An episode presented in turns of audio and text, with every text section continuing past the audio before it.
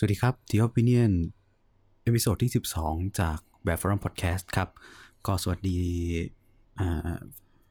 คุณผู้ฟังทุกท่านนะครับก็เพิ่งจะเปิดดูสถิติล่าสุดก็มีคุณฟังเพิ่มขึ้นหลายท่านเลยจากหลายช่องทางนะครับก็ยังพยายามต่อไปนะครับอยากเห็นเอพิโซดที่มีคนฟังถึงร้อยสักทีถ้าถ้าโดยแบบไม่โปรโมทนะครับออร์แกนิกอะไรอย่างเงี้ยนะครับก็ขอบคุณทุกท่านที่ติดตามกันนะครับก็มีอีกหนึ่งคอมเมนต์เข้ามาจากทาง Podbean นะครับว่าก็ขอขอบคุณ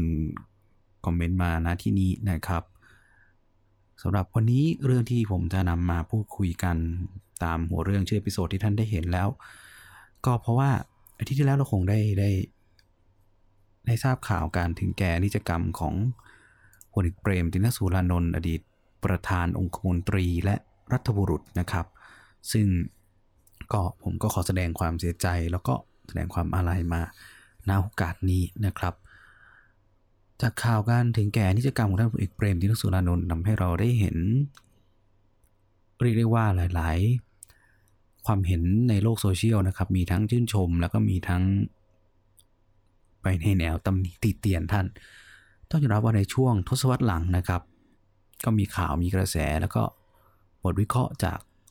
ฝากฝั่งการเมืองฝั่งหนึ่งที่มองว่าท่านนั้นอยู่เบื้องหลังของการเปลี่ยนแปลงหรือว่าเหตุการณ์สำคัญทางการเมืองหลายๆเหตุการณ์เหมือนกับเป็นผู้มีบารมีหรือมือที่มองไม่เห็นอะไรแบบนี้นะครับซึ่งเราว่าส่วนใหญ่ข่าวนั้นก็จะเป็นเป็นสแกนเดลเป็นก็สิบหรือว่าเป็นแบบว่าเขาเล่าว่าเขาบอกมาอะไรประมาณนี้ซึ่งก็แล้วแต่วิจารณญาณแล้วแต่ข้อมูลของแต่ละคนจะวิเคราะห์วิพากษ์กันไปว่าเชื่อถือได้หรือว่าจริงไม่จริงใกล้เคียงความจริงมากน้อยแค่ไหนนะครับแต่ก็อ่ะก็ถือว่าเป็นความคิดเห็นหนึ่งต่อบุคคลบุคคลหนึ่งละกันก็เป็นธรรมดาที่จะมีคนมองทั้งด้านดีแล้วก็ด้านไม่ดีนะครับแต่สิ่งหนึ่งที่ผมจะหยิบถึงก็หยิบมาพูดในวันนี้ก็เพราะว่าเราต้องยอมรับว่าท่านมี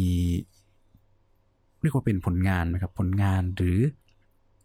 เป็นผลงานเชิงเชิงประจักษ์อย่างหนึ่งในในสมัยที่ท่านเป็นนายกรัฐมนตรีก็คือการเป็นผู้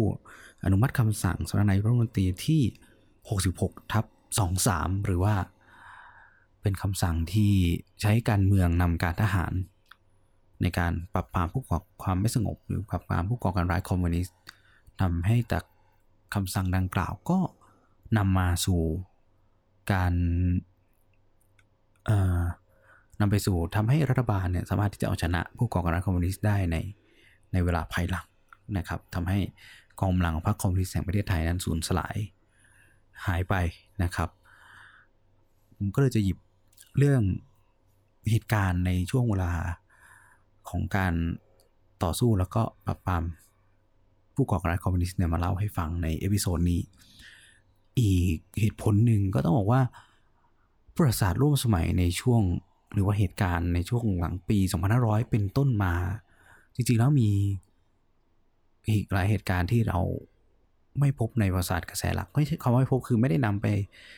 คือมันไม่แมสนะครับไม่ได้สอนในโรงเรียนบ้างหรือสอนแล้วก็เพียงนิดเดียวอาจจะเพราะวัฒนธรรมไทยๆหรือบางที่เราไม่อยากจะวิพากษ์วิจารณ์คนที่ยังอยู่หลายคนยังคงมีชีวิตอยู่หลายคนยังมีส่วนร่วมในการเมืองหลายคนยังมีส่วนร่วมในอำนาจอะไรอย่างนี้ด้วยมั้งถึงไม่หยิบมาพูดคุยกันมันไม่ใช่เฉพาะว่ามีคนบอกว่าก็เพราะว่ารัฐบาลรัฐไทยอาจจะต้องการที่จะปกปิดความเลวร้ายความไม่ดีในช่วงของเหตุการณ์สิบสี่ตุลาหนึ่งหกในการหกตุลาหนึ่งเก้าด้วยการพฤษภาธมินอะไรอย่างนี้อ่าส่วนหนึ่งผมก็เห็นว่าส่วนหนึ่งมันคงจะเป็นเช่นนั้นแต่ต้องยอมรับว่าเหตุการณ์ที่ฝ่ายรัฐเป็นเป็นผลบวกต่อฝ่ายรัฐถ้าถ้ามีการพูดถึงเหตุการณ์ที่มันเป็นผลบวกต่อฝ่ายรัฐด้วยซ้ำก็ไม่ถูกพูดถึงมากนักแม้แต่ในโรงเรียนทหารแม้แต่ในก็ไม่ค่อยก็สอนอะแต่ว่าไม่ค่อยได้รับความสนใจเท่าไหร่นั่นก็คือเหตุการณ์ในช่วงของการปราบปรามผู้ก่อการร้ายคอมมิวนิสต์สงครามอีกหลายสงครามที่เราเข้าไปร่วมได้ไม่ว่าจะเป็นสงครามเวียดนามหรือแม้แต่สงครามเกาหลีเองนะครับก็แทบที่จะไม่ได้พบได้ในประวัติศาสตร์ในโรงเรียนอะพูดง่ายในโรงเรียนที่เรามักจะวิพากษ์วิจารณ์ว่าเฮ้ยประวัติศาสตร์ราชาชาตินิยมสอนได้เรื่องนั้นเรื่องนี้ถามว่าเราพบเจอเรื่องของอ่าสงครามเกาหลีไหมสงครามเวียดนามไหมสงครามก่อการร้ายคอมมิวนิสต์มีบ้างไหมซึ่งเอาว่าไปจริงๆแล้วเนี่ยประสาทในส่วนนี้ทำให้เป็นผลบวกต่อฝ่ายรัฐด้วยซ้ำแต่เราก็ไม่ค่อยได้ถูกนำมาพูดถึงเมื่อเทียบกับการ พูดถึงภาษาสงครามในสมัยจารีตนะฮะสมัยอยุธยาสงครามเก่าทัพอะไรแบบนี้ผมเลยคิดว่าน่าจะหยิบมาบอกเล่ากันนะครับอ่ะก็ไปเริ่มที่ส่วนแรกก่อนจะไปเจอกับผู้ก่อการร้ายคอมมิวนิสต์เราก็ต้องมาพูดคุยกันก่อนว่าพรรคคอมมิวนิสต์แห่งประเทศไทยนั้นมีที่มาที่ไปมาตั้งแต่ช่วงไหนเราคงไม่ต้องคิดว่าเราคงไม่น่าจะต้องย้อนไปพูดถึงแล้วว่า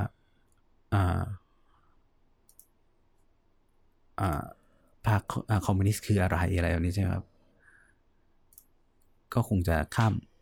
ในส่วนนั้นไปได้เลยก็มาพูดดีกว่าว่าแล้วพรรคคอมมิวนิสต์แห่งประเทศไทยมีที่มาที่ไปอย่างไรจริงแล้วพรรคคอมมิวนิสต์แห่งประเทศไทยเนี่ยน่าจะมีเรียกได้ว่าเข้ามาในเริ่มเริ่มที่จะจัดตั้งนะครับมาตั้งแต่ช่วงก่อนปีสองพันสี่ร้อยเจ็ดสิบแล้วล่ะมีการแต่ว่าส่วนใหญ่ก็จะเป็นพวกที่มาจากจีนนะครับมาจากจีนมาจากอะไรอย่างนี้อ่าแต่แล้วก็จนมาในเริ่มที่จะมาประชุมกันนะครับประชุมกันประชุมเขาเรียกว่าประชุมสมัชชาครั้งแรกเนี่ยในปีแล้วก็สาธารณรัฐเพิ่งครั้งแรกเนี่ยสำเร็จเสร็จสิ้นในปีสองพันสี่ร้อยแปดสิบห้านะครับแต่พอจะตั้งพรรคเสร็จปุ๊บก็แตกกันนะฮะแตกกันกับแฟนแยกไม่ใช่แตกกันแยกตัวเป็นสองฝ่ายก็คือเป็นฝ่ายจีนกับฝ่ายไทยนะครับฝ่ายไทยก็กลายเป็นพรรคคอมมิวนิสต์แห่งประเทศไทยฝ่ายจีนก็เป็นพรรคคอมมิวนิสต์จีนสาขาประเทศไทยนะครับประมาณนั้นอ่าซึ่งพรรคคอมมิวนิสต์แห่งประเทศไทยเนี่ยก็เริ่มที่จะขยายอิทธิพลเริ่มที่จะเผยแพร่แนวความคิดใช่ไหมครับเผยแพร่อิทธิพลเผยแพร่แนวความคิดต่างๆนะอ่ามีการในห้องแรกคือจะต้องมีการจัดตั้งก่อนจัดตั้งองค์การจัดตั้งอะไรแบบนี้ซึ่งพรรคคอมมิวนิสต์แห่งประเทศไทยเนี่ยก็เหมือนกับว่าเข้าร่วมในการต่อต้านญี่ปุ่นนะครับต่อเข้าร่วมในการต่อต้านญี่ปุ่นในช่วงสงครามมหาเอเชียบูรพาสงครามโลกครั้งที่สองคล้ายๆกับในจีนใช่ไหมในจีนก็พรรคคอมมิวนิสต์ก็ต่อสู้กับญี่ปุ่นเหมือนกันนะครับแต่พอชนะใช่ไหมเขาก็มารบกับโกมินตั๋งทีนี้ภายหลังสงครามโลกครั้งที่สองสิ้นสุดนะครับก็พรรคคอมมิวนิสต์ไทยก็เริ่มลุกคืบและเริ่มจัดตั้งองค์กรต่างๆนะครับเริ่มจัดตั้งองค์กรต่างๆไม่ว่าจะเป็นอ่าซึ่งจัดตั้งองค์กรต่างๆในบางหน้าเพื่อที่จะเผยแพร่สมามีการจัดเพื่อเป็นการที่จะจัดตั้งมวลชนนั่นแหละแล้วก็เริ่มมีการเผยแพร่ข้อมูลโฆษณาโจมตีรัฐบาลนู่นนี่นี่นั่นแหละอ่าต้องย้อนมาก่อนก่อนหน้านั้นเนี่ยถามว่าเราเรามองคอมมิวนิสต์เป็นภัยคุกคามไม่มองนะครับมองทางภัยคุกคามไม่งั้นเราคงไม่มีพระราชบัญญัติการกระทำความผิดอันเป็นเกี่ยวเนื่องกับคอมมิวนิสต์มาตั้งแต่ปีสองพันสี่ร้อยเจ็ดสิบหกแล้วหรือว่ากรณีการนำเสนอหนังสือปกขาวใช่ไหมปกขาวป่ะแนวพัฒนาเศรษฐกิจของท่านปรีดีก็ถูกมองว่าเป็นสังคมนิยมคือเรามีความคิดลบต่อสังคมนิยมมา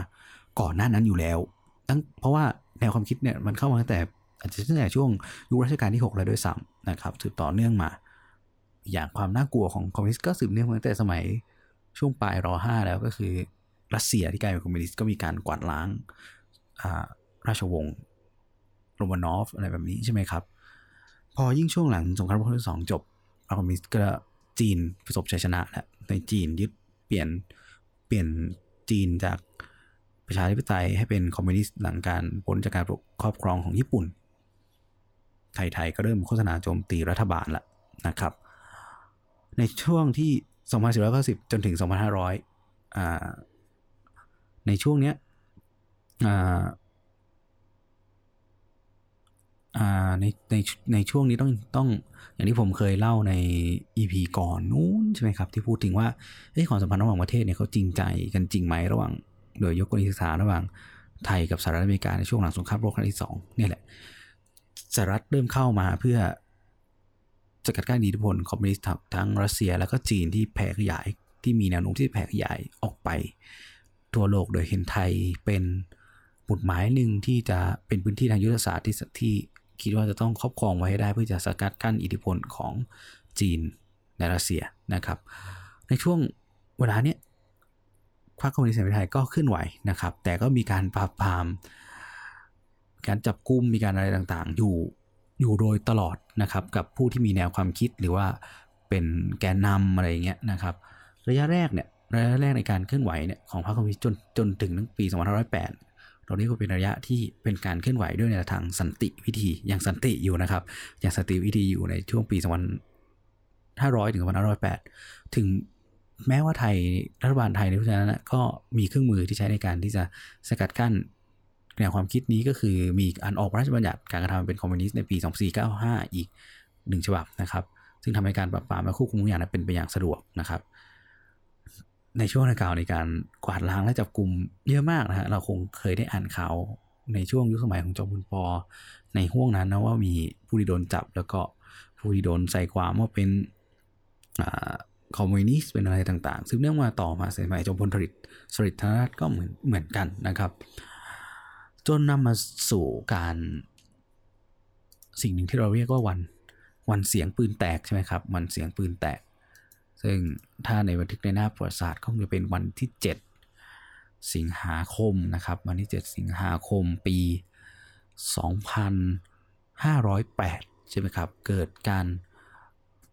ปะทะกันระหว่างตำรวจเจ้าที่ตำรวจกับผู้ก่อการร้ายคอมมิวนิสต์ของพรรคคอมมิวนิสต์แห่งประเทศไทยเป็นครั้งแรกนะครับที่อ่า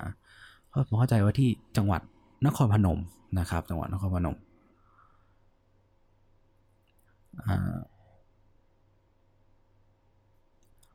ซึ่งมีการโต้แย้งเหมือนกันนะครับผู้ที่โต้แย้งก็เป็นนักอาจารย์นักประวัติศาสตร์นักวิชาการนักประวัติศาสตร์ชื่อดังนะครับคุณอาจารย์สมศักดิ์เจียมธีรสกุลก็โต้แย้งว่ามันควรจะเป็นวันที่แปดสิงสิงหาคมหรือเปล่าอะไรเงี้ยแต่ก็ท่านก็มองว่ามันมันก็ไม่ได้สลักสำคัญอะไรขนาดนั้นนะครับก็คือกองกำลังคอมมิวนิสต์แห่งประเทศไทยในวันนั้นได้ปะทะกับเจ้าที่ตำรวจนะครับโดยเชื่อว่าผู้ก่อการร้ายกลุ่มนี้ได้รับการฝึกฝนจากกลุ่มขบวนการในประเทศลาวเข้ามาก่อการในพื้นที่จังหวัดนครพนมนะครับก็เหตุการณ์วันนั้นก็ทำให้มีตำรวจเสียชีวิตแล้วก็ได้รับบาดเจ็บนับหน้าวันนั้นเนี่ยเป็นครั้งแรกหมุดหมายครั้งแรกของการเริ่มต่อสู้ด้วยกำลังทางอาวุธนะครับก็คือเราต้องเข้าใจกันว่าพรรคคอมมิวนิสต์ในการการต่อสู้การปฏิวัติของพรรคคอมมิวนิสต์เนี่ยก็ต้องประกอบด้วยเครือเขาเรียกแก้วสามประการใช่ไหมครับก็คือมีพรรคมีมวลชนแล้วก็มีกองกำลังนะครับเมื่อเริ่มที่จะจัดตั้งกองกำลังติดอาวุธและกองกำลังติดอาวุธที่จัดตั้งขึ้นเนี่ยก็จะตั้งขึ้นมาเป็นรูปแบบคล้ายๆเป็นกองทัพนี่แหละนะครับอ่าซึ่งหลังจากที่เริ่มต่อสู้ด้วยอาวุธแล้วเนี่ยเริ่มที่แรกที่จังหวัดนครพนมก็กระจายออกไปในภาคอีสานนะครับต่อมาไปที่ไปภาคใต้นะครับภาคกลางตอนใต้แล้วก็ไปภาคเหนือบริเวณที่เป็นที่พำนักของชาวเขาต่างๆนะครับก็จะเห็นว่าเขาก็จะสอดแทรกการใช้อ่าสอดแทรกอุดมการณ์ต่างๆแทรกซึมเข้าไปตามพื้นที่ต่างๆโดยเฉพาะพื้นที่ที่อำนาจรัฐในสมัยนั้นนะเข้าไม่ถึงหรือว่าไม่ได้รับความยุติธรรมหรือไม่ได้รับการพัฒนาหรือไม่ได้รับความช่วยเหลือจากอำนาจรัฐทำให้พวกนี้รู้สึกโดดเดี่ยวเป็นทุนเดิมแล้วเขาไม่ได้รับการเหลียวแลจากรัฐบาลเมื่อผู้ก่อการร้ายพวกนี้เข้ามาด้วยแนวคิดทางการเมืองต่างๆและนำเรื่องราวต่างๆมาให้ทำให้รู้สึกว่าเออเขาก็ได้รับเหมือนได้รับไปอยู่กับการปกครองแบบนี้จะดีกว่าไหมอะไรอย่างนี้ด้วยส่วนหนึ่งนะครับอย่างเมื่อเมื่อเข้าไปแล้วเนี่ยพรรคคอมมิวนิสต์ก็จะไปจัดตั้งให้หมู่บ้านเหล่านี้เขาเรียกว่าเป็นหมู่บ้านจัดตั้งถ้าเราไปเจอชื่อหมู่บ้านต่างๆเนี่ยจะเห็นว่าเอ้ยมีชื่อหมู่บ้านนั้นหมู่บ้านนี้แต่ก็มันจะไม่ไม่ไม่ไม่ปรากฏในในในแผนที่นะครับเพราะมันเป็นหมู่บ้านจัดตั้งหมู่บ้านจัดตั้งก็จะเป็นฐานปฏิบัติการด้วยอ่าเป็นที่เผยแพร่แนวคิดนะครับแล้วก็เป็นที่สำหรับใช้จัดหาเสบียงนะเป็นพื้นที่ในการส่งกำลังบำรุงนั่นแหละนะครับเป็นพื้นที่การส่งกำลังบำรุงแล้วก็เป็นที่ที่สร้างมวลชนสร้างเขตปกครองต่างๆนะครับอ่าในช่วงปีสองพันห้าร้อยแปดเนี่ยพวกคอมมิวนิสต์เนี่ยก็จะปฏิบัติการอยู่ในแถวนาแกนครพนมอริชภูมิหนองบัวลำพูนะครับมีการขยายไปเมื่อจัดตั้งฐานยุทธศาสตร์เรียบร้อยแล้วก็จะขยายไปที่สว่างแดนดินนะครับอะไรประมาณนี้นะครับถึงแม้ว่าจะรัฐบาลเขาพยายามที่จะปราบปรามอย่างอย่างเรียกได้ว่าค่อนข้างที่จะเข้มข้นนะครับแต่ก็ยังไม่สามารถที่จะ จะจัดการได้นะครับจนในที่สุดเขาก็สามารถที่จะสถาปนาศูนย์กลางในภาคอีสานเนี่ยก็คือสถาปนาที่ภูพานนะครับเทือกเขาภูพานขึ้นนะครับแล้วก็เป็นรอยต่อจังหวัดต่างๆในช่วงปีสองพันห้าร้อยแปด สองพันห้าร้อยเก้า สองพันห้าร้อยสิบนะครับความน่ากลัวของมันเนี่ยมันต้องบอกว่ามันน่ากลัวจริงๆเพราะรัฐบาลเนี่ยสูญเสียกำลังพลจำนวนมากนะครับญาติพี่น้องของตำรวจทหารที่ส่งกำลังเข้าไปปราบปรามในห้วงนั้นก็พบกับความสูญเสียเสียชีวิตบาดเจ็บก่อนที่จะการสู้รบก็ดำเนินการไปอย่างนั้นเรื่อยมานะครับก่อนที่ผมจะลงลึกในรายละเอียดไปในดูในที่ต่างๆที่จะยกมาแล้วสถานการณ์โลกล่ะในในในตอนนั้นในตอนนั้นก็ต้องบอกว่าเริ่มเข้าสู่ยุคสงครามเย็นใช่ไหมครับเริ่มมีสงครามหลายๆที่และเริ่มเห็นและเริ่มมีการเตรียมการเปลี่ยนแปลงแหละยิ่งพอเข้ามาในช่วงทศวรรษที่พุทธทศวรรษนะพุทธทศวรรษที่สองพันห้าร้อยสิบเป็นต้นมาเริ่มเข้าสู่ยุคของสงครามเวียดนามสงครามเวียดนามเวียดนามก็เริ่มที่จะเปลี่ยนแปลงเป็นคอมมิวนิสต์แหละนะพอปีสองพันห้าร้อยสิบแปดเนี่ยสองพันห้าร้อยสิบแปด สองพันห้าร้อยสิบเก้าใช่ไหมครับเป็นช่วงที่อิทธิพลของสหรัฐในในภูมิภาคเอเชียตะวันออกเฉียงใต้เนี่ยเสื่อมคลายลงสหรัฐถอนตัวออกจากภูมิภาคเอเชียตะวันออกเฉียงใต้เวียดนามกลายเป็นคอมมิวนิสต์เต็มตัวรวมประเทศเป็นคอมมิวนิสต์ลาวเปลี่ยนแปลงการปกครองเป็นคอมมิวนิสต์ไทยฉะนั้นมันไหลไปเลยกัมพูชากัมพูชากัมพูชาเป็นเขมรแดงไหมกัมพูชาอ่าไม่ได้ตรงนี้ไม่ได้ใจนะครับแต่คือครับการนี้เหลือไทยละที่เป็นโดมิโน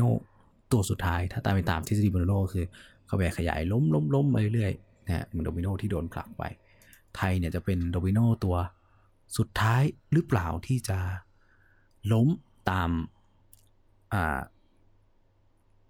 ล้มตามแต่ละพื้นที่แต่ละประเทศที่เราเห็นมาก่อนหน้านั้นไหมนะครับอ่ะอันนี้เป็นเป็นน่าสนสิ่งที่น่าสนใจอย่างมากนะครับทีนี้เมื่อย้อนกลับมาดูเพราะในช่วงยิ่งหลังปีสองพันห้าร้อยสิบเป็นต้นมาการขยายตัวของกองกำลังในพรรคคอมมิวนิสต์เนี่ยนะฮะยิ่งขยายตัวได้ดีขึ้นนะครับดีขึ้นขยายไปในพื้นที่ต่างๆมากขึ้นนะครับถ้าเราย้อนกับถ้าเราดูในปัจจุบันเนี้ยพื้นที่ที่เป็นแหล่งท่องเที่ยวครับแหล่งท่องเที่ยวตามจังหวัดต่างๆโดยเฉพาะในภาคเหนือล้วนแต่เป็นพื้นที่พื้นที่ที่เป็นเขตงานเขาเรียกว่าเป็นเขตงานของพรรคคอมมิวนิสต์แห่งประเทศไทยเนี่ยเก่านะครับที่เขตงานเก่านะหลังการขึ้นไหวของปี สองพันสิบเอ็ด เป็นต้นมาเนี่ย สองพันสิบเอ็ด เป็นต้นมาที่ผมบอกว่าขึ้นปี สองพันสิบ เนี่ยการปะทะกันของระหว่างเจ้าหน้าที่นะฮะกับพรรคคอมมิวนิสต์แห่งประเทศไทยเนี่ยมีเยอะมากนะในปี สองพันแปด พรรคยี่สิบเก้า ครั้ง สองพันเก้า หนึ่งร้อยห้าสิบ ครั้งแต่พอ สองพันสิบ เนี่ย สี่ร้อยสี่สิบ ครั้ง สองพันสิบเอ็ด เจ็ดร้อยเก้า ครั้ง สองพันสิบสอง แปดร้อยเจ็ดสิบ ครั้งนะครับเพราะว่าเขาก็ขยายขายงานเขตงานไปเรื่อยๆนะครับแล้วก็มีการปรับปรุงยุทธวิธีจนในสุดเนี่ยเขาสามารถจัดตั้งครบภูมิภาคได้เนี่ยโดยสุดเนี่ยจัดตั้งที่ภาคใต้เนี่ยในปีสองพันห้าร้อยสิบสามนะครับเขาก็เลยนำการสร้างเขตปลดปล่อยมาตรการปฏิรูปที่ดินมาใช้จัดตั้งกองทัพปลดแอกประชาชนในประเทศไทยหรือเขาเรียกว่าทปท.ขึ้นมาเป็นส่วนส่วนหนึ่งของพรรคคอมมิวนิสต์อย่างสมบูรณ์นะครับซึ่งในห่วงเวลาดังกล่าวเราเห็นว่านั่นคือในป่าในป่าก็รบกันไปทัดตั้งแทบจะเข้มแข็งละในเมืองก็เกิดการเคลื่อนไหวเนื่องจากว่าปกครองด้วยรัฐบาลทหารมาสิบกว่าปีป่วยการทุจริตอะไรต่างๆในช่วงนั้นจนการเคลื่อนไหวต่างๆเหล่านี้หรือแนวคิดฝ่ายซ้ายเนี่ยก็ยิ่งที่จะขยายตัวได้ดีขึ้นนะครับมีการชุมนุมมีการอะไรต่างๆมากมายจนนำที่สุดก็นำไปสู่เหตุการณ์สิบสี่ตุลาคมสองพันห้าร้อยสิบหกนะครับซึ่งหลังเหตุการณ์นั้นก็มีคนที่เข้าร่วมกับพรรคคอมมิวนิสต์แห่งประเทศไทยมากขึ้นน่าขึ้นอีกนะครับรวมไปถึงยิ่งหลังหกตุลาคมสองพันห้าร้อยสิบเก้า มันเป็นการพลิกกลับใช่ไหมครับสี่ตุลาคมสองพันห้าร้อยสิบหกเนี่ยก็คือเราประชาธิปไตยชนะเผด็จการทหารก็คือที่กลับมาแต่พอสองพันห้าร้อยสิบเก้ากลายว่าแนวคิดอนุรักษ์นิยมหรือแนวคิดนิยมแบบเดิมกลับมาชนะแนวคิดประชาธิปไตยได้บางคนบอกว่าเป็นการชนะคอมมิวนิสต์ได้อะไรอย่างเงี้ยนะครับอ่าก็มีคนร่วมเข้าป่าไปอีกพอสมควรทีเดียวนะครับอันนี้ก็เป็นเหตุการณ์โดยภาพรวมในป่าและในเมืองอ่าผมจะนำช่วงหนึ่งนะครับนำช่วงหนึ่งของเหตุการณ์ในช่วงนั้นก็คือในจุดพื้นที่หนึ่งนะครับเป็นปริมาณเป็นพื้นที่ท่องเที่ยวนะครับก็คือพื้นที่เขาค้อนะครับที่จังหวัดเพชรบูรณ์ในปีสองพันห้าร้อยสิบเอ็ดเนี่ยพอคอเขาก็เข้ามาดำเนินการในเขตรอยต่อสามจังหวัดคือพิษณุโลกเลยเพชรบูรณ์พิษณุโลกก็คือภูหินร่องกล้าใช่ไหมครับแล้วก็มาเลยลงมาที่เขาค้อมาจะตั้งเขตงานขอสามสิบสามที่เขาค้อนะครับก็เริ่มมีการโจมตีนะฮะโจมตีเป็นเสียงปืนแตกเหมือนกันด้วยการเข้าโจมตีหมู่บ้านเล่าลือนะครับที่เขาค้อนี่แหละแล้วก็มีการเท่าที่บาดเจ็บล้มตายแล้วก็ยุทธกรได้บางส่วนหลังจากนั้นเนี่ยต้องบอกว่าพื้นที่เขาค้อเดิมเนี่ยเป็นส่วนใหญ่เป็นชาวเขาเผ่าม้งอยู่เขาก็ออกโฆษณาชวนเชื่อแล้วก็ชักชวนให้ให้ชาวเขากลุ่มนี้เข้ามาอ่า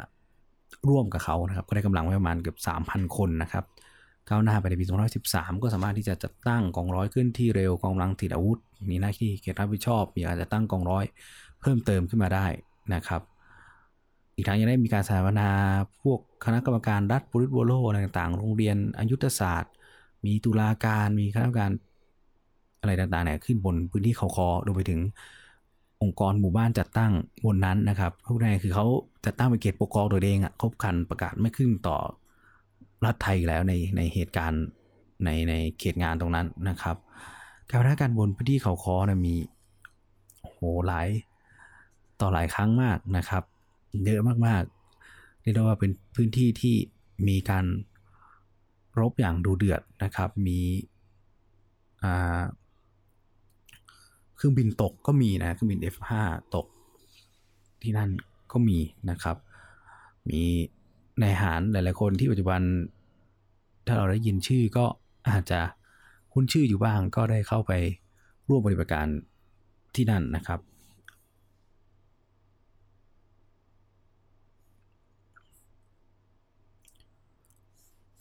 เช่นมี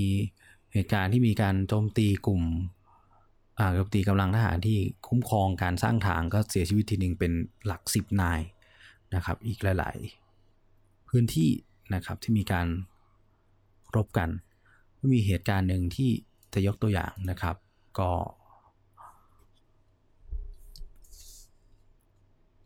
เป็นเหตุการณ์ที่เกิดขึ้นในปีสองพันห้าร้อยสิบเก้านะครับช่วงนั้นเป็นช่วงของยุทธการดอน เจ ดี สองนะครับที่บ้านทุ่งสมอนะฮะบนเขาค้อนะครับก็พันโทเจริญทองนิ่มนะฮะได้นำกำลังพลเนี่ยเคลื่อนที่ออกจากฐานปฏิบัติการนะครับโดยมีพันเอกพิจิตรกุลวณิชนะฮะร่วมเดินทางกลับด้วยพันโทเจริญทองนิ่มเนี่ยเป็นผู้บังคับกองพันส่งทางอากาศที่หนึ่งนะครับ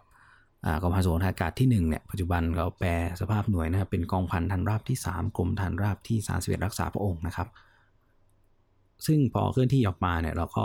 เดินทางไปเรื่อยประมาณสี่ทุ่มก็หยุดหน่วยตรวจสอบแผนที่ทิศทางการที่เคลื่อนที่ต่อก็ต้องต้องยอมรับว่าสมัยนั้นมันไม่มี จี พี เอส เนาะอีกอย่างเราก็ต้องหยุดหน่วยนะเคลื่อนตลอดเวลานะเพื่อทำการชี้พิกัดแล้วก็ระวังป้องกันนะขณะที่หน่วยพื้นที่ก็ตรวจพบแสงไฟฉายทางด้านทิศเหนือนะครับพันโทเจริญทองนิ่มก็หารือกับท่านพลเอกพิจิตรกุลวณิชแล้วก็วิวสอบถามไปยังกองกำลังควบคุมดอน เจ ดี สองส่วนหลังเพื่อเขาจะมีกำลังของฝ่ายเราเนี่ยอยู่บริเวณพื้นที่แถวนั้นไหมปรากฏว่าไม่มีนะครับนั้นจึงคาดว่าน่าจะเป็นแสงไฟของผู้ก่อร้ายคอมมิวนิสต์ที่ถูกฝ่ายเราทำลายฐานที่มั่นนั่นแหละสิแล้วก็คงจะมาแบบเกาะติดติดตามเพื่อเตรียมที่จะซุ่มเอาคืนนะพันโทเจริญทองนิ่มก็เลยสั่งอ่ากองพันเนี่ยปรับรูปขบวนเพื่อทำการเข้าตีกลุ่มผู้ก่อร้ายกลุ่มนั้นทันทีก็มีการได้ยินเสียงระเบิดนะครับมีการระดมยิงฝ่ายเข้าฝ่ายฝ่ายเราอย่างรุนแรงจนในที่สุดก็พันโทเจริญทองนิ่มได้รับบาดเจ็บนะครับตรงมีนายอีกรายนายได้รับบาดเจ็บผลสุดสุดสุดท้ายเนี่ยในการโจมตีวันนั้นพันโทเจริญทองนิ่มที่เป็นผู้กำกับกองพันเสียชีวิตนะครับ มีร้อยเอกทศรถเมืองอ่ำและร้อยตรีพินัยไผ่นาคได้รับบาดเจ็บสาหัสเข้าใจว่าท่านปัจจุบันเดี๋ยวปัจจุบันเป็นพลเอกทศรถเมืองอ่ำท่านเกษียณแล้วก็ขาขาดจากเหตุการณ์ดังกล่าวนะครับและในพื้นที่วันนั้นก็ยังมีพันเอกพิจิตรกุลวณิชอยู่ด้วยนะครับก็ร้องขอการยิงปืนใหญ่แล้วก็ส่งกับทางการแพทย์นะครับนี่เป็นตัวอย่างเหตุการณ์เหตุการณ์หนึ่งนะครับซึ่งพันโทจรทองนิ่มหลังจากเหตุการณ์นั้นก็ได้รับการพระราชทานเหรียญกล้าหาญให้กับครอบครัวนะครับพันโทจรทองนิ่มนี่ไปสงครามเวียดนามมาด้วยนะครับก็เกาะหมาเสียชีวิตที่เขาคอแล้วก็มีอีกหลายต่อหลายท่านที่ที่ปรีชีพบนสมรภูมิที่เขาคอนะครับนอกจากพื้นที่เขาคอแล้วพื้นที่ที่ต่อไปทางภูหินร่องกล้าปัจจุบันก็เป็นอ่า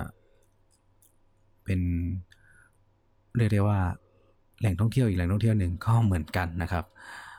อ่าก็เป็นพื้นที่สู้รบหลักเป็นพื้นที่เขตงานหลักเลยอ่าของบนบนนั้นอ่ะบนบนเขาบนป่าเนี่ยเป็นที่หลักของหัวคอเลยมีการสู้รบกันอย่างหนักหน่วงไปยังดอยยาวดอยผาจิก็ใช่นะครับภูขัดภูเมี่ยงทางฝั่งพิษณุโลกนี่ก็ก็ใช่นะครับพอเมื่อเป็นอย่างนี้เอาชนะเท่าไหร่ก็ยังไม่ไม่ไม่สำเร็จสักทีก็จนมาเปลี่ยนแนวทางการต่อสู้ก็คือเน้นสร้างความเข้าใจเน้นการพัฒนานะครับแล้วก็ทำให้นำไปสู่ของคำสั่งที่ หกสิบหกทับสองห้าสองสาม เมื่อออกคำสั่งนี้ไม่ไม่บอกคำสั่งนี้ไม่ใช่เพราะว่าเราไม่ลบกับปกค.แล้วนะครับหลังจากออกคำสั่งนี้ยังมีอีกหลายยุทธการที่เราเข้าไปกวาดล้างปกค.ทั้งยุทธการผาเมืองเผด็จศึกหนึ่งยุทธการผาเมืองเผด็จศึกสองอะไรต่างๆแต่คำสั่ง หกสิบหกทับสองห้าสองสาม น่ะทำให้ทำให้ปกผู้ที่เข้าร่วมโดยไม่ได้มีอุดมการคอมมิวนิสต์นะครับพูดง่ายคือส่วนใหญ่พวกที่อ่าออกจากเมืองเข้าป่าซึ่งเดิมก็ไม่ได้ไม่ได้มีอุดมการคอมมิวนิสต์อยู่แล้วแต่มองว่านี่เป็นทางเลือกเดียวที่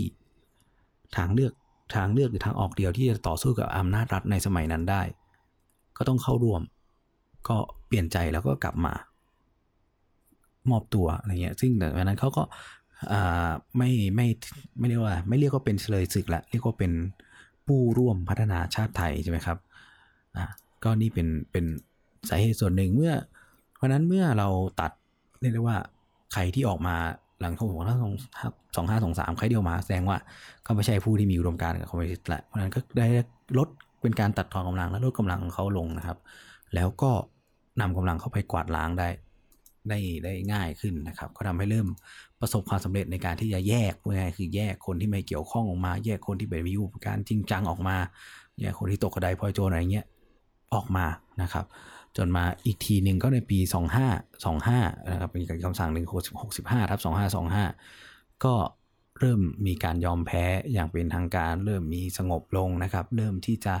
จบการรบที่ยืดเยื้อมาสิบปีสิบห้าปีนะครับในปีสองพันห้าร้อยยี่สิบห้าที่ผมยกมาแค่เหตุการณ์เดียวเพราะจริงๆแล้วถ้าเราไปดูในรายละเอียดนะมีอีกหลายเหตุการณ์อีกทุกพื้นที่มากๆนะครับที่มีการปะทะกันระหว่างกองกำลังกองทัพกองทัพไทยทุกไงกองทัพไทยเนี่ยก็เป็นตัวแทนของรัฐบาลไทยเป็นกองกำลังรัฐบาลไทยกับกองทัพปลดแอกประชาชนของพรรคคอมมิวนิสต์แห่งประเทศไทยนะครับถ้าท่านมีโอกาสไปเที่ยวสถานที่ต่างๆที่เกี่ยวข้องกับการรบกับคอมมิวนิสต์จะเห็นว่ามีหลายที่ที่มีอนุสาวรีย์บนเขาค้อบนยอดสุดของบนเขาค้อก็บนยอดสุดของบนเขาค้อก็มีอนุสาวรีย์ใช่ไหมครับอนุสาวรีย์ของทหารผู้เสียสละ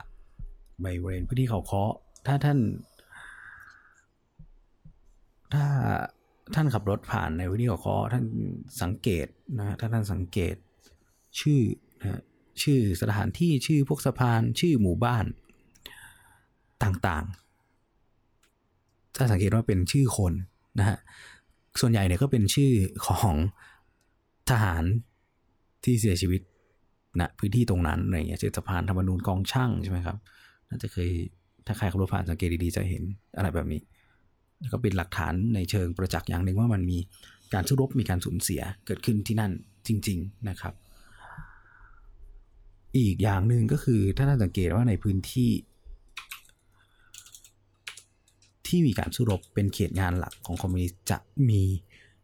อีกสถานที่หนึ่งที่อยู่บนนั้นนั่นก็คือพระตำหนักครับพระตำหนักที่เขาคอก็มีพระตำหนักที่ภูพานใช่ไหมครับก็มีพระตำหนักต้องบอกว่าอีกปัจจัยหนึ่งในในการปราบปรามคอมมิวนิสต์ที่สำเร็จก็คือการที่พระสมเด็จเจ้าอยู่หัวรัชกาลที่เก้าเนี่ยลงมาท่านได้เสด็จแล้วก็เสด็จไปพัฒนาพื้นที่ห่างไกลต่างๆแล้วก็พระราชทานโครงการพระราชดำริต่างๆพระราชทานแนวทางในการพัฒนาเช่นการตัดถนนการพัฒนาให้อำนาจรัฐให้การพัฒนามันเข้าไปถึงมวลชนต่างๆซึ่งพอการพัฒนาเข้าไปถึงมวลชนก็เห็นแล้วเขาไม่ต้องไปเข้าคอมมิวนิสต์แล้วมันมีมีการพัฒนาไปถึงเขายิ่งอย่างเขาค้อเนี่ยพอตัดถนนขึ้นเขาค้อได้สำเร็จนะครับเอาตัดถนนขึ้นเขาค้อได้สำเร็จเนี่ยกลายเป็นว่าการส่งกำลังบำรุงก็ทำได้นะครับการเพราะฉะนั้นการพัฒนาอะไรต่างๆการนำรูปนี้นั่นไปให้ก็ทำได้ง่ายขึ้นก็ทำให้การนี่คือปัจจัยสำคัญที่ทำให้เราสามารถที่จะได้สามารถที่จะเรียกได้ว่าประสบความสำเร็จนะครับในการในการปราบปรามผู้ก่อการร้ายคอมมิวนิสต์เลยนะครับนี่คือการพัฒนานี่แหละให้ให้อำนาจรัฐไปถึงไปถึงพวกเขาแล้วก็นำการพัฒนาไปให้นะครับนำการพัฒนาไปให้อย่างต่อมาก็อีกสาเหตุหนึ่งก็คือเมื่ออ่าเมื่อเมื่อเรียกว่าเมื่ออำนาจของสหรัฐอเมริกาอ่าคลายลงในในเซาท์อีสต์เอเชียสหรัฐอเมริกาเองก็ไปใช้การผ่อนคลายครับดึกของเดต้องปิงฟองโพลิซีใช่ไหมครับไทยเองก็เริ่มเปิดความสัมพันธ์กับจีนเหมือนกันจีนคอมมิวนิสต์เสร็จก็ทำให้จีนคอมมิวนิสต์ก็ไม่สนับสนุนพรรคคอมมิวนิสต์แห่งประเทศไทยอีกต่อไปเมื่อจีนคอมมิวนิสต์ไม่สนับสนุนพรรคคอมมิวนิสต์แห่งประเทศไทยแล้วพรรคในประเทศไทยเองเมื่อขาดแบ็คก็อ่อนกำลังลงนะครับเพราะพรรคคอมมิวนิสต์แห่งประเทศไทยเนี่ยมันเขาเป็นคอมมิวนิสต์สายจีนนะครับไม่เหมือนกับในเวียดนามในลาวในกัมพูชาเขาเป็นเขาเป็นสายเวียดนามนะครับอ่าในในในลาวในเวียดนามเนี่ยเป็นคอมมิวนิสต์สายเวียดนามสายรัสเซียนะครับเป็นคอมมิวนิสต์สายรัสเซียเวียดนามเนี่ยเป็นคอมมิวนิสต์สายรัสเซียนะครับเพราะฉะนั้นเขาเมื่อเป็นเช่นนี้ก็เป็นอีกสาเหตุหนึ่งที่ทำให้อ่าอ่าอ่อนกำลังลงนะครับผมกำลังเปิดดูอนุสรณ์หนังสืออนุสรณ์ในพิธีพระราชทานเพลิงศพผู้เสียชีวิตเนื่องจากการปฏิบัติหน้าที่ราชการพิเศษในการรักษาความมั่นคงภายในนะครับก็ในคราวนั้นนี่สี่ร้อยเก้าสิบศพนะครับเป็นทหารในสามร้อยสามสิบสองศพตำรวจเจ็ดสิบหกศพพลเรือนแปดสิบสองศพนะครับก็ยังมีมากกว่านี้นะครับที่ไม่ได้อยู่ในงานคราวนั้นด้วยนะครับนี่ก็เป็นหลักฐานที่เชิงประจักษ์อีกอย่างหนึ่งว่ามันเรามีการสูญเสียเกิดขึ้นจริงๆในในในห่วงเวลานั้นนะครับทีนี้ถามว่าทำไมผมย้อนกลับมาที่คำถามว่าทำไมผมถึงหยิบข้อมูลตรงนี้มาพูดคุยเพราะว่าอีกอย่างหนึ่งก็คือช่วงหลังเราเกิดการตั้งคำถามว่าในช่วงนี้เราจะไม่ใช่ช่วงหลังช่วงช่วงล่าสุดเนี่ยก็มีคนพูดว่าคอมมิวนิสต์เนี่ยไม่ไม่รุนแรงนะคอมมิวนิสต์เนี่ยไม่อันตรายอีกอย่างหนึ่งก่อนหน้านั้นก็เราก็จะมีการพูดถึงว่าเอ่อคนรุ่นใหม่ไม่เข้าใจคนรุ่นเก่าว่าทำไมหวงแหนอะไรต่อสู้อะไรกลัวอะไรคอมมิวนิสต์กลัวอะไรกับการเปลี่ยนแปลงอ่านี่คืออย่างที่สองอย่างที่สามมีคนพูดว่าในช่วงยุคสมัยดังกล่าวเราโฆษณาชวนเชื่อจะมองคอมมิวนิสต์เป็นตัวร้ายเป็นภาพร้ายเป็นปีศาจจนนำมาสู่การปราบปรามนักศึกษาในปีสองพันห้าร้อยสิบเก้ามีนำสู่การปักปั๊มให้ข้อกล่าวหาการอุ้มฆ่าอะไรต่างๆนะครับอ่าต้องอ่าอย่างแรกก็คือต้องบอกว่าผมก็ไม่ได้เห็นด้วยกับความรุนแรงไม่เห็นด้วยกับ เหตุการณ์หกตุลาหนึ่งเก้าหรือสิบสี่ตุลาหนึ่งหกนะครับแต่เราต้องหันกลับมาแล้วก็ยอมรับเหมือนกันว่ามันมีอีกหลายๆคนและอีกหลายๆครอบครัวเหมือนกันที่เขาแลกอะไรหลายๆอย่างมาเพื่อปกป้องลูกหลานปกป้องให้ให้บ้านของเขามันยังมันคงยังเป็นแบบเดิมอยู่เป็นแบบนั้นอยู่หรือว่าปกป้องต่อสู้กับภัยคอมมิวนิสต์มีหลายคนที่บ้านเขาเสียชีวิตบ้านเขาเสียชีวิตเสียพ่อเสียลูกชายเสียบุคคลสำคัญในครอบครัวเหมือนกันเพื่อแลกกับการปกป้องประเทศจากภัยคุกคามคอมมิวนิสต์จริงๆมันมีการสู้รบกันเกิดขึ้นจริงๆในทั่วประเทศในช่วงเวลาสิบกว่าปีดังกล่าวยังไม่นับกับการที่เราส่งทหารออกไปรบนอกประเทศในเวียดนามยังไม่นับกับการที่เราในช่วงเวลาหลังจากปีสองห้าหลังจากหมดภัยคุกคามคอมมิวนิสต์แห่งประเทศกับพรรคคอมมิวนิสต์แห่งประเทศไทยเรากลับเผชิญภัยคุกคามจากเพื่อนบ้านนะฮะทั้งโดยเฉพาะทางฝั่งตะวันออกเวียดนามมาพูดง่ายเราพูดใจคุกคามจากเวียดนามก็จะเป็นเหตุการณ์บานโนนหมักมุ่นเหตุการณ์ต่างๆช่องบกช่องจอมช่องโอบกพวกนี้นะครับหรือเหตุการณ์บ้านร่มเกล้าอะไรอย่างนี้นี่คือหลายๆมันก็สืบเนื่องกันต่อกันมากับการแผ่ขยายอิทธิพลของคอมมิวนิสต์ก่อนที่สงครามเย็นจะจบลงพูดง่ายคือมันมีอีกอีกหลายๆคนที่เขาเสียสละเสียเลือดเสียเนื้อจริงๆนะไปสู้รบจริงๆเพื่อปกป้องสิ่งที่เราเราไม่ทราบเนี่ยแหละไปสู้กับสิ่งที่เราเห็นว่าปัจจุบันเราเห็นว่าไม่เห็นมันเป็นอะไรเลยแต่ในในอดีตมันมีอีกหลายคนครับที่ที่เสียสละเหงื่อเสียสละเลือดเนื้อแลกมาให้ให้ให้เราอยู่รอดปลอดภัยให้เราไม่ต้องโดนไปเป็นแรงงานหรือว่าโดนแบบที่กัมพูชาใช่ไหมเขมรแดงอะไรอย่างเงี้ยนะครับก็ก็มีเพราะเราต้องทำความเข้าใจอย่างหนึ่งว่าถ้าถ้าเรากำลังเห็นว่าเหตุการณ์สิบสี่ตุลาเหตุการณ์หกตุลานะมีอีกหลายหลายคนที่เขาโดนรัฐในยุคนั้นรัฐบาลในยุคนั้นเนี่ยกระทำละเมิดฆ่าหรืออะไรต่างๆอย่างวีรชนเราก็ต้องยอมรับในแง่มุมหนึ่งเหมือนกันว่าก็มีกำลังทหารมีทหารตำรวจพลเรือนอีกหลายคนเป็นร้อยเป็นพันคนเหมือนกันที่เสียชีวิตบาดเจ็บเพราะเพื่อที่จะเพราะว่าไปสู้รบกับคอมมิวนิสต์เพื่อปกปกป้องมาป้องกันไม่ให้พรรคคอมมิวนิสต์แห่งประเทศไทยเนี่ยสำเร็จในการที่จะเปลี่ยนแปลงประเทศไทยปฏิวัติประเทศไทยในยุคนั้นให้เป็นคอมมิวนิสต์นี่คืออีกเรื่องหนึ่งเพราะฉะนั้นถ้าเราจะบอกว่าเฮ้ยพรรคคอมมิวนิสต์มันถูกโฆษณาให้กลายเป็นปีศาจร้ายถูกโฆษณาชวนเชื่อให้กลายเป็นปีศาจร้ายทำให้นำไปสู่การอุ้มฆ่าการปราบปรามนักศึกษา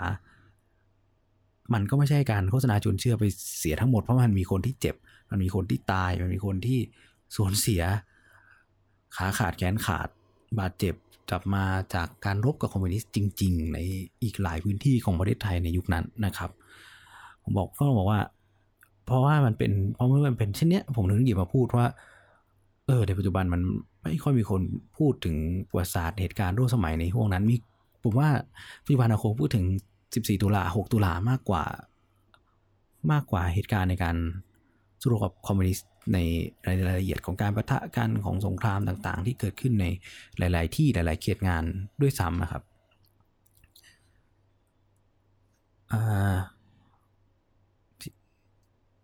อีกอย่างก็ถ้าทหารที่เสียชีวิตก็ไม่ใช่มีเฉพาะเด็กๆหรือว่าชนผู้น้อยนะครับก็มีระดับสูงหลายท่านนะครับอย่างถ้าท่านไปเที่ยวที่เขาคอเช่นกันน่าจะเจอฐานยิงปืนใหญ่ที่เขาเรียกว่าฐานอิทธินะท่านตั้งชื่อทำพลชื่อพลเอกอิทธิศรีมรักษ์นะครับก็ท่านเสียชีวิตจากการโดนทุบยิงในในการปราบปรามคอมมิวนิสต์เนี่ยแหละนะครับเพราะฉะนั้นแล้วผมจึงวันนี้แหละก็จึงในเป็นสาเหตุที่นำมาพูดคุยกันนะก็จะวนกลับไปว่ามันเหมือนมีคนที่มีอีกหลายๆท่านที่เขาเสียเลือดเสียเนื้อไปกับการสู้รบกับคอมมิวนิสต์จริงๆถ้าวันนี้เรามองว่าคอมมิวนิสต์ไม่เป็นอันตรายไม่อะไรอันนี้ก็ก็ไม่ผิดซะทีเดียวเพราะว่ากองกำลังจัดตั้งพวกนั้นมันไม่มีแล้วอีกแล้วในประเทศไทยแต่ก็ต้องไม่ลืมว่ามันก็มีอีกหลายสิ่งที่เคยเกิดขึ้นเหมือนกันนะไม่ไม่เฉพาะ มุมมองเดียวตรงนั้นที่เราเห็นมีอีกมุมมองหนึ่งไม่ใช่มุมมองนู้นนี่เหตุการณ์ที่เกิดขึ้นในห่วงเดียวกันซึ่งมันเกี่ยวเนื่องสัมพันธ์กันนะครับทำให้มันมองทำให้รัฐไม่จำเป็นต้องโปรพากันได้อย่างเดียวก็ได้เพราะมันก็มีเห็นได้ชัดอยู่แล้วว่าคอมมิวนิสต์มันเป็นภัยคุกคามคอมมิวนิสต์มันหยิบปืนยิงเราอะสู้รบกันมีคนเจ็บคนตายจริงเพราะนั้นมันไม่เสมอไปว่าเราไปโปรพากันได้จนมองปีนปีศาจร้ายแล้วนำมาสู่การล้อมปราบเลยต่างๆเพียงเพียงอย่างเดียวมันมีหลายเหตุการณ์ผสมปนเปกันอีกหนึ่งมุมมองของผมนะครับต่อเหตุการณ์ในช่วงนั้นก็คือผมอยากให้ดูในช่วงรอยต่อระหว่างปีสิบหกมาปีสิบเก้าทั้งปีสิบสี่ตุลาสิบหกประชาธิปไตยเบ่งบานนะครับแนวคิดฝ่ายซ้ายเบ่งบานมีการชุมนุมเรียกร้องอ่าต่างๆมากมายองค์การนิสิตนักศึกษาในประเทศไทยยิ่งใหญ่มากแต่แล้วแต่แล้วปัจจัยอะไรบ้างที่ทำให้ความคิดของคนมันพิกับความนิยมอำนาจของกลุ่มนักศึกษาถึงเสื่อมคลายและพิกับกลายว่าโดนโดนปราบปรามหรือโดนโดนโจมตีจากฝ่ายขวาจัดแล้วก็รัฐบาลได้อย่างเด็ดขาดในปีสิบเก้าอ่ะอันนี้เป็นจุดหนึ่งที่ที่น่าสนใจนะครับนะครับที่จะหยิบมาแล้วก็บอกเล่ากันเพราะฉะนั้นแล้วในวันนี้ผมเพียงแค่อยากจะหยิบบางเสี้ยวบางส่วนอาจจะไม่ได้อาจจะไม่ต่อเนื่องบางนักก็ขอขออภัยนะครับเพราะว่าเป็นเรื่องที่ไม่ถนัดแต่ก็อยากที่จะมาจุดประกายอยากให้เราไปค้นต่ออ่านต่อนะครับอ่ายังคงมีอีกหลายๆหนังสือหลายๆบทความนะครับหลายๆวิทยานิพนธ์ที่สามารถอ่านได้ทางอินเทอร์เน็ตในเรื่องที่อ่าเกี่ยวข้องกันกับกับพรรคคอมมิวนิสต์การต่อสู้ปราบปรามพรรคคอมมิวนิสต์นะครับซึ่งผมคิดว่าข้อมูลที่ผมเอามาเนี่ยผมเอามาจากวิทยานิพนธ์แล้วก็บทความที่เป็นวิชาการซะส่วนใหญ่ก็จะไม่ได้เป็นบทความที่บอกเล่ากันพิมพ์กันตามเว็บบอร์ดเพราะนั้นใครที่สนใจก็ลองไปเสิร์ชดูได้นะครับ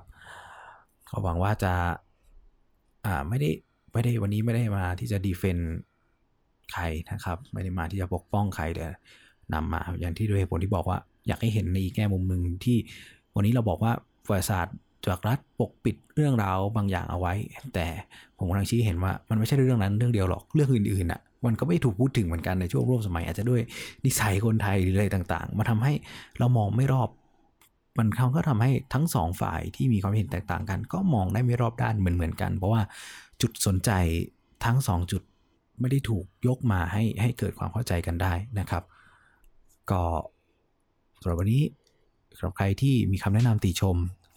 หรืออยากจะพูดคุยผมก็ยังเรียนเชิญที่ เฟซบุ๊ก ดอท คอม สแลช แบร์ โฟรัม นะครับ b a r f o r u m นะครับกับอ่าตอนนี้มี Twitter account ของ Bear Forum แล้วก็คือ แอท บี อี เอ อาร์ อันเดอร์สกอร์ โฟรัม เอฟ โอ อาร์ ยู เอ็ม นะครับยินดีที่จะรับทุกคำติชมจากทุกท่านนะครับแล้วก็ยินดีที่จะถกแถลงเพิ่มเติมหรือใครอยากจะรู้เรื่องราวอะไรเพิ่มอยากจะรู้เรื่องนั้นเรื่องนี้เกี่ยวข้องกับที่ผมพอจะตอบได้บอกได้ก็ทักกันเข้ามาบอกกันเข้ามานะครับสำหรับวันนี้ก็ The Opinion Bear Forum Podcast คงต้องลาไปก่อนครับสวัสดีครับ